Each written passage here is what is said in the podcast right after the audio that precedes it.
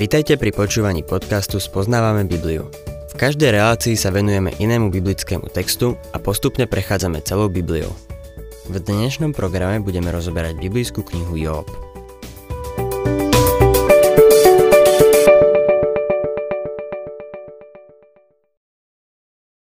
Milí poslucháči, dostávame sa k dvadsiatej kapitole knihy Jób a dúfam, že máte svoje Biblie, aby sme sa na to pozreli spolu. Máme pred sebou druhú reč Cofara. Je to zároveň jeho posledná reč. Myslím si, že sme už od neho počuli dosť. Cofar, ako už vieme, je zákonnícky. Podľa neho Boh koná podľa zákona čísel. Pozerá sa na život z vedeckého pohľadu. Podľa neho život nalietý do skúmavky vždy vyjde určitým spôsobom. Veci sú dané, nemožno ich meniť, a všetko pokračuje rovnako od založenia sveta. Nevie nič o Božej milosti. Ujíma sa slova s veľkou vervou. V skutočnosti tento raz nevzbudzuje taký veľký dojem ako prvýkrát. Za to je brutálnejší a krutejší.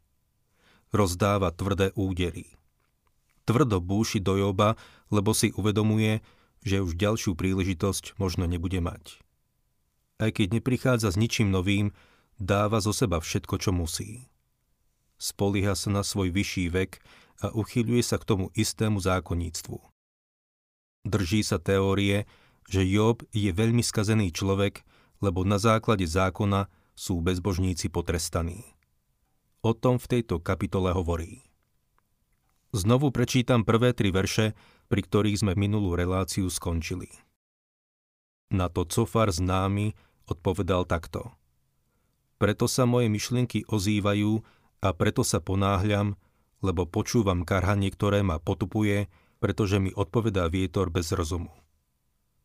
Cofar hovorí, že myšlienky ho nútia prehovoriť. Má čo povedať. Vyjadruje sa ako politik, ktorý sa uchádza o zvolenie. Ešte som nepočul o politikovi, uchádzajúcom sa o vládny post, ktorý by tvrdil, že nemá čo povedať a že nie je kvalifikovanejší ako jeho protikandidát. Samozrejme, aj to povie. A keď to povie, a je jedno, kto to je, chýba mu trochu skromnosti. Cofar vystupuje rovnako. Svoje argumenty, ktoré použil aj predtým, považuje za rokmi overený fakt. štvrtý a piaty verš. Vari, odávna nevieš, odvtedy, čo je človek na zemi, že jasot bezbožníkov je len krátky a že radosť podlieka trvá len okamih. Toto je rokmi overený fakt. Je to vedecký objav. Spýtam sa, ako dlho je krátko a ako dlho je dlho?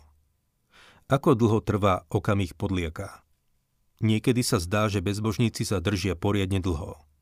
Ale je pravda, že nakoniec ich postihne trest. šiesty a siedmy verš.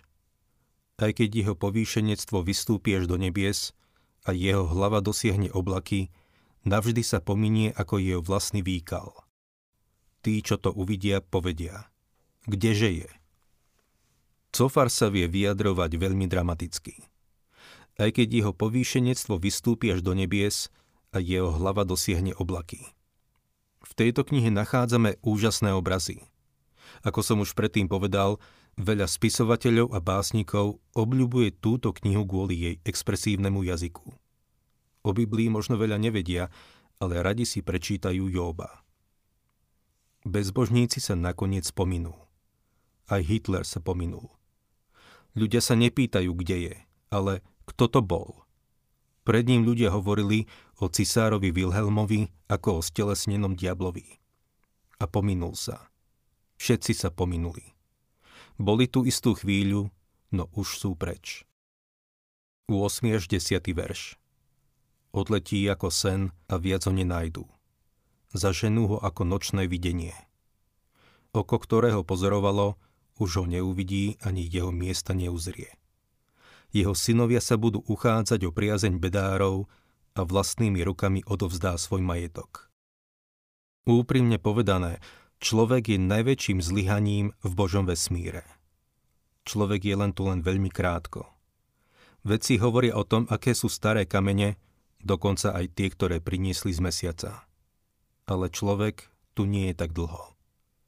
Človek je opozdilcom na tomto svete. Milí poslucháči, ak nemáme pred sebou večnosť, potom je človek tým najkolosálnejším zlyhaním, akého sa kedy Boh dopustil. Jeho život je krátky. Odletí ako sen. Doktor Bill Anderson, kazateľ z Dallasu, bol pre mňa veľkou inšpiráciou, keď som bol študent. Raz stretol na ulici jedného zo svojich diakonov a položil im túto otázku. Predstav si, že prídeme do neba do Božej prítomnosti a zistíme, že celý tento kresťanský život vôbec nebol potrebný na to, aby sme sa tam dostali. Ako by si sa na to pozeral? Ten diakon sa mu pozrel priamo do očí a povedal: Ak sa dostaneme do neba a zistíme, že celé toto kresťanstvo nebolo nič, len naša predstavivosť, poviem mu, že to aj tak stálo za to.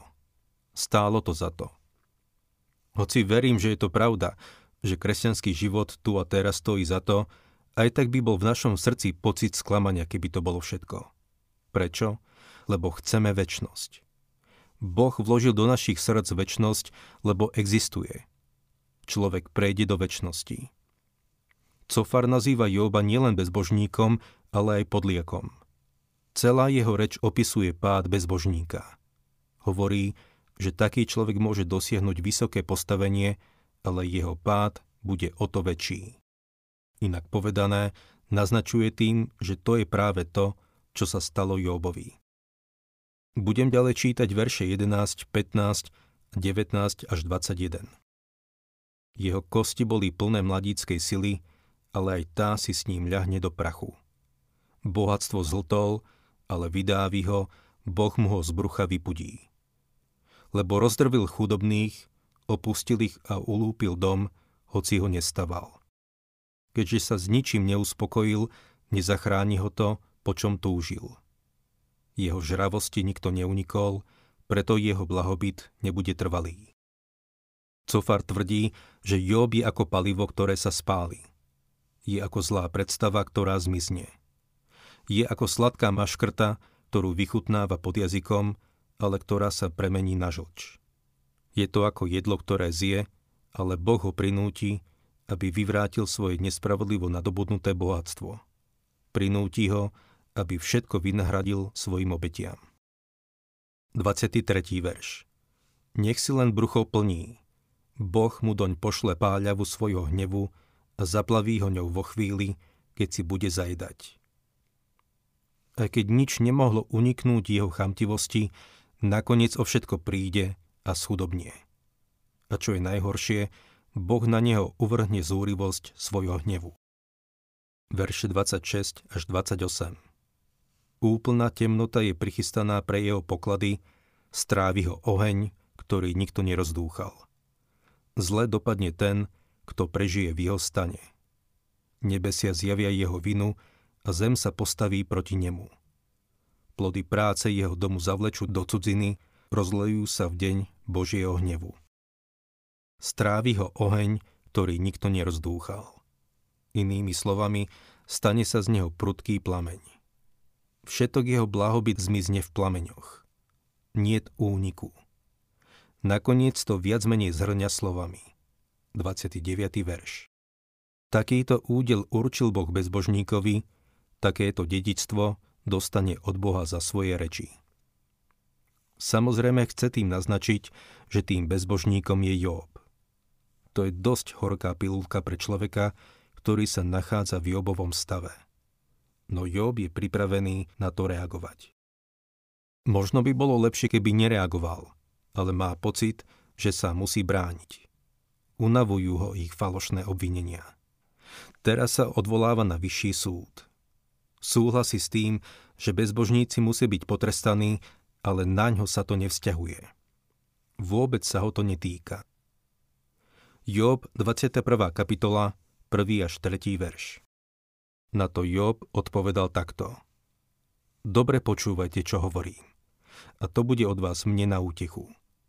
Vydržte ešte, keď budem hovoriť. Až keď dohovorím, potom sa posmívajte. Začína. Venujte mi chvíľku pozornosti. Inými slovami hovorí, vypočujte ma a potom sa mi môžete ďalej vysmievať. Štvrtý verš. Vari je moja sťažnosť určená ľuďom? Ak nie, ako by som nemal byť netrpezlivý? Svoju sťažnosť neadresuje ľuďom, ale sa odvoláva k Bohu. Piatý verš. Obráti sa ku mne a žasnite. Dajte si ruku na ústa. Hovorí im, buďte už ticho. siedmy až desiaty verš. Prečo bezbožní ľudia žijú, dosahujú vysoký vek, ba dokonca nadobúdajú veľký majetok? Ich deti sú zabezpečené, sú s nimi a oni sa tešia pohľadom na ne. Ich domy majú pokoj od strachu a Božia palica im nehrozí. Jeho bík oplodňuje bez ťažkostí, jeho krava sa otelí a nepotratí. Job poukazuje na omyl v ich argumentácii. Zlí nevždy trpia v tomto svete, v tomto živote. Niekedy sa im v skutočnosti veľmi darí. Nie sú odstránení. Niekedy dosahujú vysoký vek, ich majetok zostáva nedotknutý a ich deti sú zabezpečené dedičstvom. Verše jedenásť až trinásť. Svojich chlapcov vypúšťajú ako stádo a ich deti si poskakujú v tanci. Spievajú pri bubne a harfe a radujú sa pri zvuku flauty. Svoje dni dožívajú v blahobite a náhle zostupujú do podsvetia. Majú spústu detí. Tancujú, tešia sa a radujú. Majú sa dobre a užívajú si to. Možno si povieš, že ich pád je zrejmý, no mýliš sa. Pôjdu do hrobu, ale bez toho, aby zažili nejakú pohromu. Job choval dobytok a poukazuje na to, že niektorým bezbožníkom sa veľmi darí. Majú veľa dobytka a ich rodiny žijú v blahobite. Pamätám si ešte z obdobia, keď som bol malý chlapec v západnom Texase, že tí najväčší opilci v našom okolí boli zároveň jedni z najväčších rančerov v tejto oblasti. Kde sú dnes? Sú preč. Ich synovia idú v ich stopách a takisto sa pominú. Ale žijú v blahobite. To je to, na čo Job upozorňuje. Všimol si to aj Dávid, keď v tridsiatom siedmom žalme v tridsiatom piatom verši napísal: Videl som okrutného bezbožníka, vypínal sa ako zelený strom. Dávid si však takisto všimol, že Boh nakoniec súdi bezbožníkov. Čítame v našom texte ďalej štrnásty a pätnásty verš. Bohu povedali: Odíď od nás, my nechceme poznať tvoje cesty. Kto je všemohúci, že by sme mu mali slúžiť? Čo nám prospeje, ak na neho budeme naliehať s prosbami? Sú bezbožní, nechcú Boha. Urážlivým spôsobom hovoria, že Boha nepotrebujú a netúžia po jeho cestách. Čo by im Boh mohol dať, čo by sami nemohli získať? šestnásty verš. Nuž, svoj blahobyt nemajú vo vlastných rukách. Ďaleko nech je odo mňa zmýšľanie bezbožných. Job hovorí: Nepatrí medzi nich. Nie som bezbožník. To, čo podsúvate ako nevyvrátiteľnú pravdu, sa nevždy ukáže ako pravda. A keby to aj bola pravda, na mňa sa to nevzťahuje. sedemnásty verš. Ako často vyhasne kahanec bezbožných? Ako často príde na neho nešťastie? Ako často ho Boh bude ničiť vo svojom hneve? Job hovorí, že bezbožníci nemajú väčšie problémy ako bežní ľudia. osemnásty až dvadsiaty verš. Ako často sú sťa slama vo vetre a sťa plevy, ktoré unáša výchor? Odkladá Boh nešťastie pre jeho synov. Nech vyplatí jeho, aby vedel, ako je to. Nech vidí na vlastné oči svoju skazu a nech pije z nebu všemohúceho. Smrť nemá rešpekt pred ľuďmi. Zaklope na dvere bezbožníka. Príde deň, keď uvidí svoju skazu a vypije z nebu všemohúceho. Job dáva svojim priateľom najavo, že ich príslovia nie sú vždy pravdivé. To však neznamená, že Boh nebude jedného dňa súdiť bezbožníkov.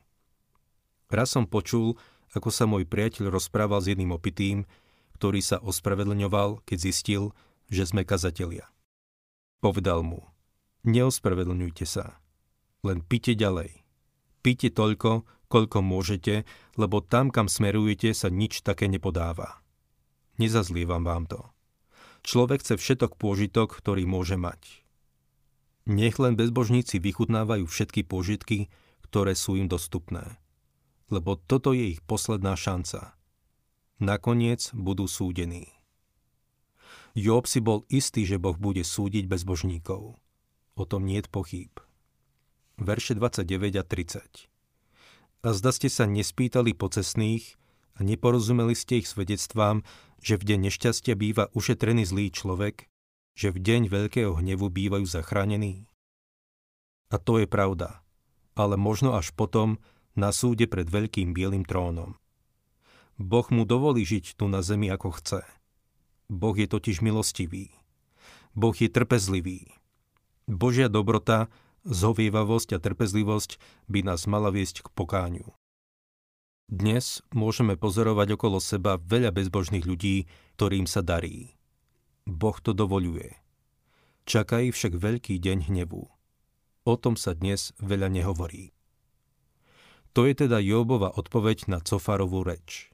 Je to dobrá odpoveď, ale vidíme, že Jób sa stále obhajuje a je presvedčený o tom, že je spravodlivý. Otázka pokánia mu vôbec neprichádza na um. Ak sa vám páči program Spoznávame Bibliu, budeme radi, ak ho odporúčite svojim známym a dáte like, alebo nás začnete sledovať na facebookovej stránke Spoznávame Bibliu. A ak vás niečo oslovilo alebo zaujalo, napíšte nám cez Facebook alebo na adresu spoznávame bodka bibliu zavináč gmail bodka com.